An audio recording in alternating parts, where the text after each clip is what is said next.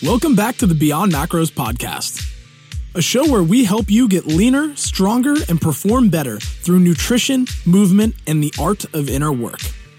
In addition to this podcast, we have some great content at our website at beyondmacros.com, including our complete guide to calculating and counting your macros.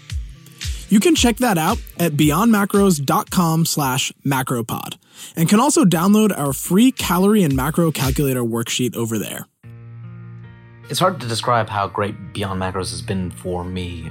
Through small incremental changes, uh, I've reclaimed my ability to eat properly, rest well, recover well, and really achieve a lot of physical goals that I didn't anticipate being possible.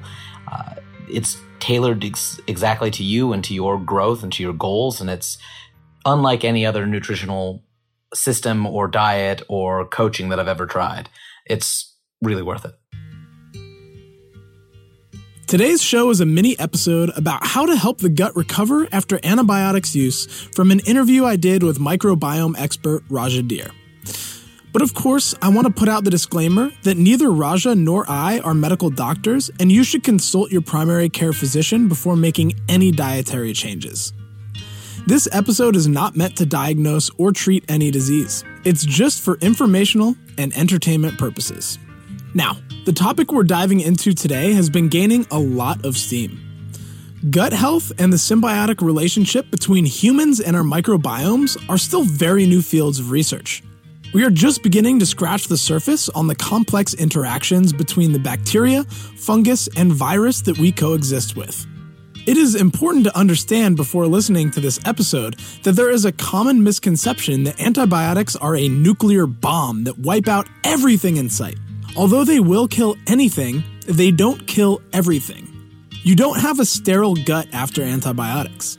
The microbiome that you are born with tends to compete for space over the first few years of your life, and then the mix of bacteria, fungus, and virus stay relatively constant over time. Where antibiotic use can screw things up is they create space for an opportunistic pathogen to jump in where it may not have had the opportunity with a healthy microbiome. Here are the steps Raja recommended taking to heal your microbiome after using antibiotics based on the current body of knowledge. If you take yogurt with an antibiotic at the same time, for instance, it, the, the strains of bacteria, if there are any that are still viable, for instance, may be killed off by the antibiotic as well. Um, and so the first is just from a strategy perspective, at least make sure that you're also um, consuming anything that carries beneficial bacteria with it um, four, six, ideally eight hours apart from the antibiotics course, uh, the course of antibiotics itself. If you remember that hierarchy we talked about earlier, it's if you you can look at the way that different bacteria interact with each other, the way that bacteria interact with a specific system, in this case the gut, um, and the way that bacteria interact with the whole human host. Yogurt, uh, kefir, kombucha, um, all of these kind of fermented foods or beverages um, are really helpful at that very bottom first layer. So these organisms will help keep bad bacteria or opportunistic bacteria that are in and of themselves less affected by antibiotics at bay. So they'll compete for nutrients with them and sometimes even directly keep them down. Um, if you've heard of the one of the biggest banes of the the uh, in, in the hospital community is Clostridium difficile or C. diff as it's yeah. called. It's this you know, it's a bacteria that could be inside my gut or could be inside your gut right now, but it's not going to do anything if you have a stable microbiome. Um, but upon antibiotics, it now sees that that kind of land grab, so to speak, and sees all this open real estate, um, and left unchecked grows out of proportion, and then just becomes a, a, a huge nuisance.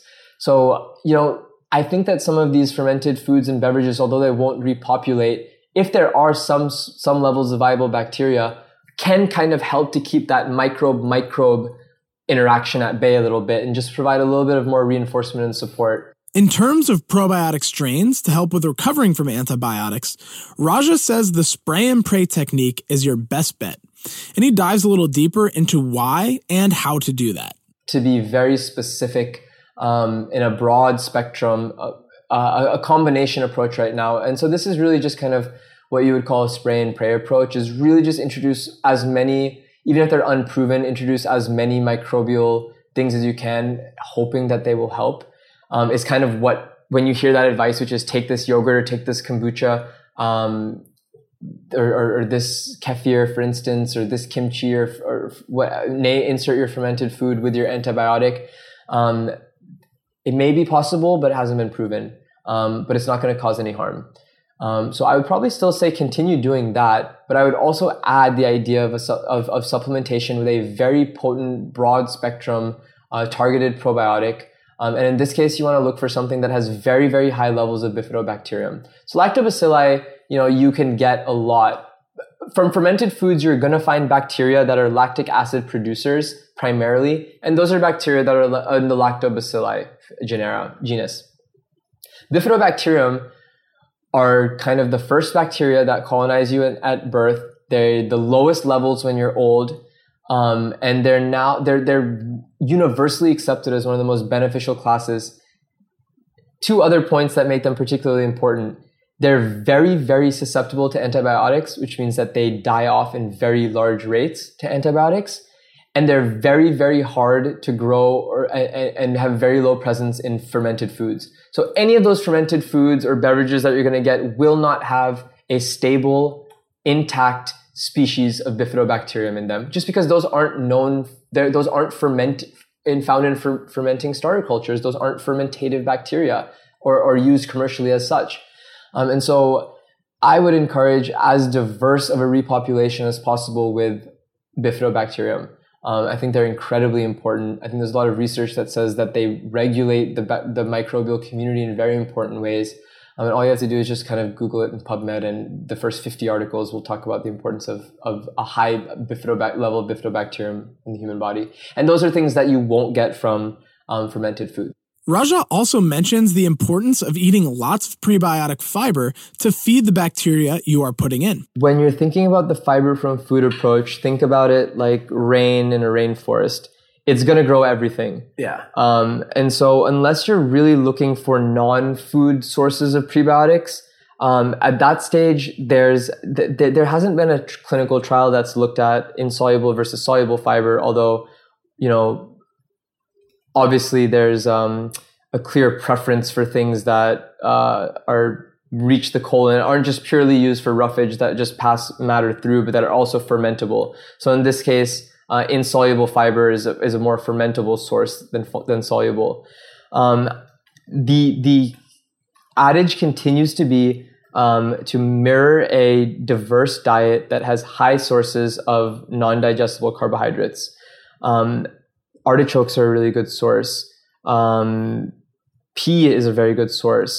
Um, I would say sweet potatoes actually is resi- resistant starches, and, and a kind of fun food fact which is really applicable is that um, if you if you are eating rice um, or if you're eating sweet potatoes or these resistant starches, you should cook them, cool them, and then you can cook them up again if you'd like um, but make sure that after the initial cooking of them, there's a process by which it's brought back up to a, a, steady state room temperature, and then it can be heated back up again because that alters the structure of the resistant starch from I think an R3 to an R4 um, in the category, which makes it more beneficial. Something that I found insanely fascinating is that most antibiotics are meant to be taken up into the bloodstream to perform their action and they don't necessarily need to ever hit the colon, which is where they wreak the most havoc on your microbiome. There is apparently some cool technology under development to help with this. So there's a company out of France that I've been tracking that's doing some really exciting work, which actually um, is it spares the microbiota from antibiotics altogether. So if you think about where antibiotics are meant to be unless they're given for something that's active an active infection in the gut in the colon for instance the main intended site of action is you want it to enter into the bloodstream. And that absorption pro- process happens in the small intestines.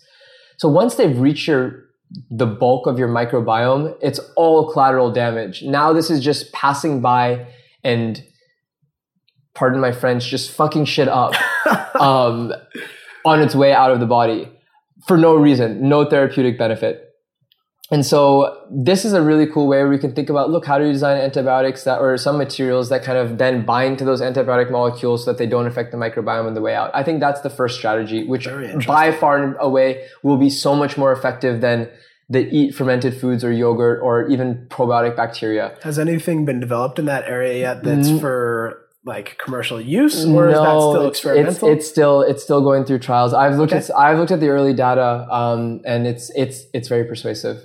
Yeah. Um, and so I think that that's the type of stuff that would be really exciting um, to bring to market. And um, you know, I think that there's a couple materials that could work in that capacity, but well, there, there should be something in hopefully in the next five years that that that works in that way. I hope you enjoyed this mini episode. If you did, make sure to leave a review and subscribe to the show so that you get future episodes delivered directly to your podcast app.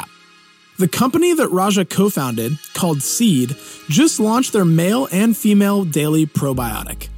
They have one of the coolest Instagram accounts I've ever seen with daily doses of cosmic bacteria art. And their website is seed.com.